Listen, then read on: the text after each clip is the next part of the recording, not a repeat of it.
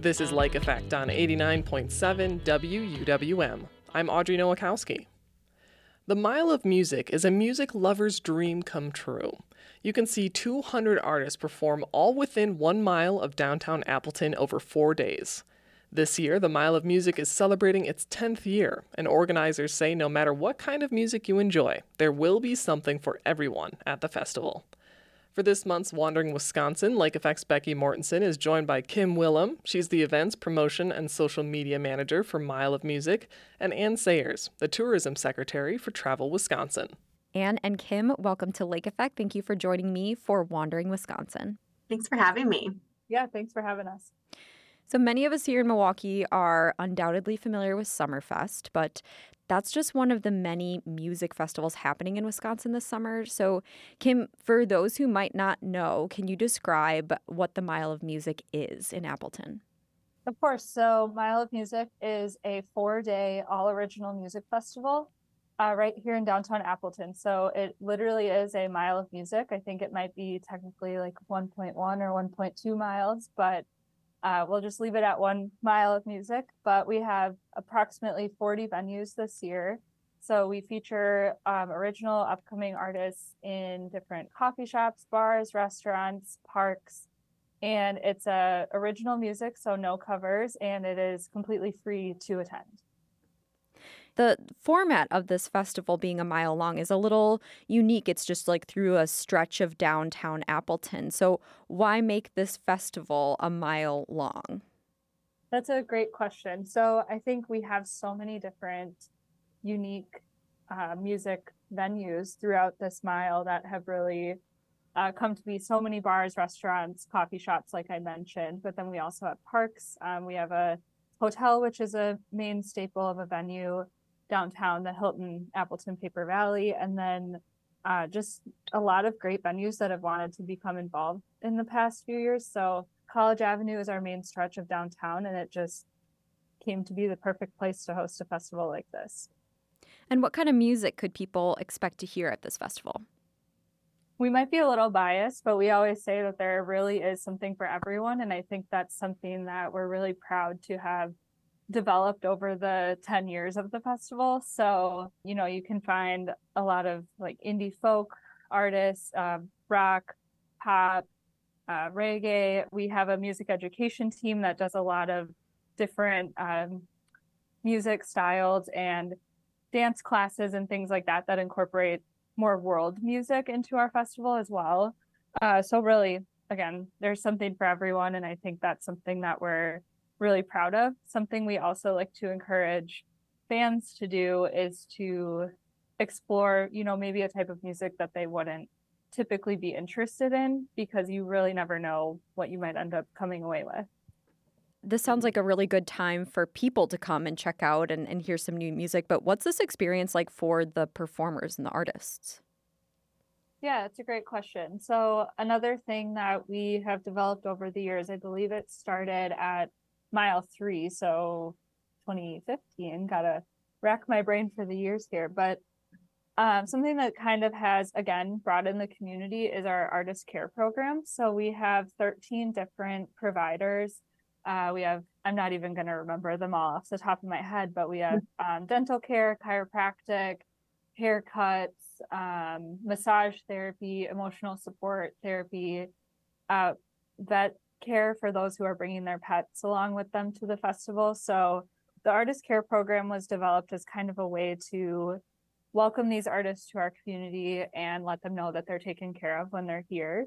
We've heard tons of stories about uh, people going. I think the dentist one kind of warrants like the most stories, but uh, you know, artists who haven't been to the dentist in years and they go and then they get their stuff taken care of uh, which is just amazing. A lot of these artists uh, don't have health insurance or they're just not home a lot to take advantage of those um, preventative care visits. So I think that has become a really pivotal piece of what we're doing. Um, and we are not, you know, saying no one else can do this. We want other festivals to start doing this, and we're starting to see other festivals kind of take that uh, branch of what we're doing, and we're super happy to see that.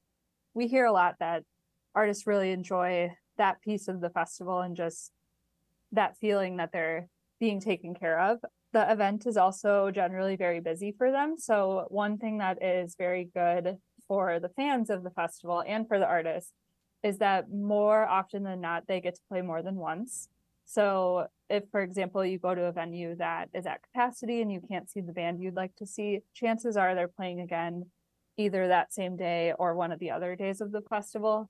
Again, it doesn't happen with every artist, but it is a great way to um, make sure that they can play a lot of different venues and also just meet all sorts of different bands. So um, a lot of them also call it like summer camp because they get to meet a lot of people that they've either interacted with online or that they've collaborated with in the past. So I think that has become kind of a cool little thing that they look forward to every year. We have some artists that come even if they're not playing too, which is pretty cool. This year is the 10th anniversary of the Mile of Music. You're calling it Mile 10. Uh, what does it mean for music lovers to have this festival around for a decade? Yeah, that's a great question, too. So every year we've kind of always called it Mile One, Two, Three. It's a really easy way for our team to reference which mile we're talking about, but it's definitely caught on in our music community as well. I think, um, especially coming out of the pandemic, it's been really great to just have a music community that's developed here in Appleton year round. And I think being able to celebrate that at Mile 10 this year is really cool. And it's just a great way to see that through this music community, we've been able to persevere through kind of the challenges we've been through the last few years.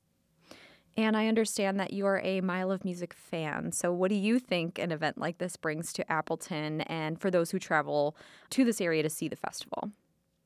I am a huge Mile of Music fan, and I've been a fan long before I was in this position, actually. So, it's just such a uh, gift that I get to part of my job now is to promote it. But it's such a fantastic thing, like Kim was saying. There's a unlike any music festival I've ever been to before, it there's a sense of community. The entire community of Appleton and even the surrounding areas kind of pour their hearts into making sure that it's a success, that the artists are well cared for, and you can kind of feel their love for the audience. And then the audience is just so um, respectful and there for the music, and everyone's having a great time. And that is what leads to um, Appleton just really making a mark in terms of a tourist destination for the festival. But beyond that, too, it's just a great way to get to know um, that town and it's it's such a fantastic place be, even beyond the music the food the outdoor recreation the performing arts the shopping um, there's just a lot to see and so as a music fan you get to experience all of that and get a taste of what it might be like to come back another time of year too yeah, there's shops and restaurants all along the mile where this festival is. So, what are a few places you'd recommend people stop into while they're maybe in between some musical acts? Okay, I have so many favorite things to see and do, but um, a couple of them are uh, Bowl 91. I always go there for ramen. I swear it's the best ramen anywhere in the world. And they've got a really neat story. It was started by Yi Lee. She was four years old when she and her family arrived in the United States as refugees back in 1991. And she helped her mom cook and feed their large family. And she uses all of the, that knowledge and those traditions now, the spices and the recipes that her mom passed on to her um, to make this food. And I just, I never miss it. I actually schedule it into my Mile of Music schedule of when I will make my stops there. Um, Stone Arch Brew Pub is located in Appleton, sort of widely understood to have some of the best cheese curds anywhere in the state. They're handmade in Chippewa Falls with Scottish ale brewed by Stone Arch, and then they're deep fried and served with ranch or marinara. I mean, like, you have to. And then another one that is you must see is Cleo's. Cleo's is um, kind of a Christmas bar year round. So it's decked out in ornaments, garlands, snowflakes, and all the other Christmas decorations, holiday themed. It's a great place to grab a drink. I also love to do my shopping in Appleton. I actually buy a purse every year that I go there. I get it at Lillian's. It's a favorite shop of mine. They have great, it's like a women's boutique shop. Um, but trendy clothing, accessories, shoes, the nicest staff in the world. They always take such good care of me. So that's one of my favorites. Um, I always pick up a toy or treat for my my little uh, girl dog Dottie. That's at the depository. That's P A W S depository, and then it's it's a small business. It's a pet store focused on healthy food and treats and unique accessories and gifts. So Dottie always loves it when I bring something for her from that. Um, another place to check out is the Trout Museum of Art's beautiful art museum, but they have a fantastic gift shop. And I always pick up a little something for the hard to shop for folks on my Christmas list. So I get that out of the way in August. And then another one, since a lot of folks going are lovers of music, you have to check out Heid Music. It's a family business. It's been around, I think, almost a century. Um, and people just just love it. It's kind of a, a staple. I just wanted to add a couple shops and restaurants. I wanted to give just a quick shout out to one of our stores downtown, Beatnik Betty's. Um, she does a lot, Monica from there does a lot of um, vintage or antique clothing, but also um, like resale clothing. And then she does a really cool thing with our artist lanyards. So each artist gets a badge. She actually mm-hmm. creates all of the artist lanyards from clothing that she has scraps from. She does a lot of sewing Monica is awesome. And so she makes, I think it's like over 800 lanyards every year.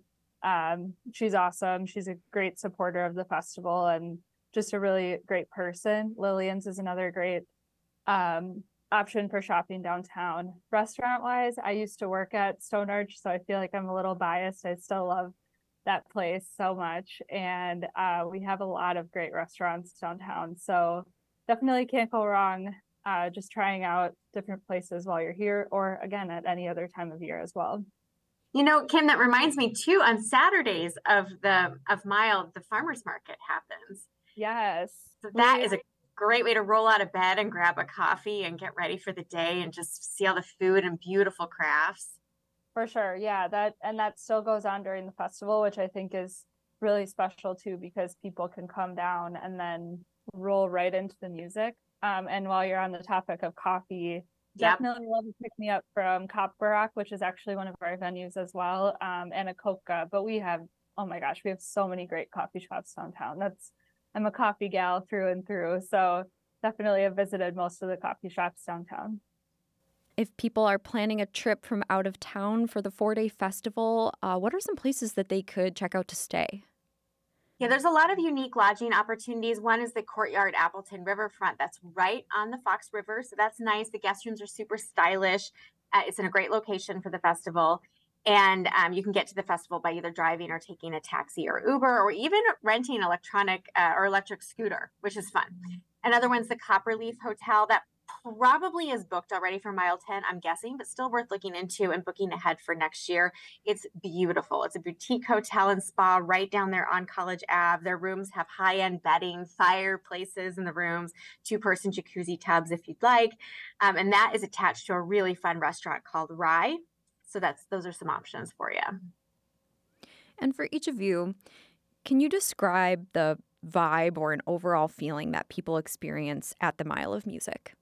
well, I first just wanted to say I'm really glad that you have Anne on here with me because I think like Anne is seeing the festival from such a different perspective than I am. So, you know, I'm seeing it from behind the scenes, so to speak. Um, but I think for me, the biggest, we always say good vibes, like that's a great tagline, so to speak. But just the overall sense of community, I think, between the artists, uh, music fans, Appleton is a small town feel in the sense that you know everyone is very kind to each other um, people welcome the artists as if they've like known them their whole lives which is just a wisconsin thing mm-hmm. in general i think but um, you know people really open up to these artists that are from all different parts of the country and parts of the world um, so i think just that overall feeling of community acceptance is something that you can expect when you're at mile of music and that we're again very proud of um, with our festival.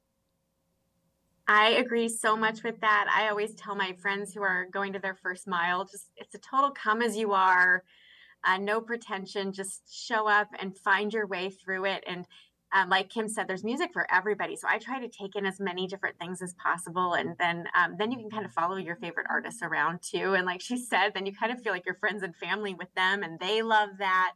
And I just something that's really special about Wisconsin in general is that we are good spectators. We are good audience members, whether you're going to a play, a comedy show, a concert. I just feel like in Wisconsin, the audience is so respectful and appreciative of the artists sharing their talent with us. And really, nowhere is that more prominent than it is in Appleton. It's just so fun to be a part of that vibe. Like you said, it's really cool. It sounds like it's going to be a good mile 10. So, Kim and Anne, thank you so much for joining me for Wandering Wisconsin. Thanks for having me.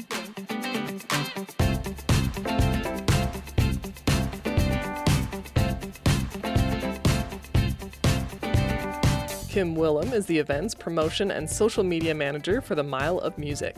Anne Sayers is the tourism secretary for Travel Wisconsin. They both spoke with Lake Effect's Becky Mortensen for Wandering Wisconsin. The Mile of Music Festival runs from August 3rd through the 6th, and as you heard, it is free to attend.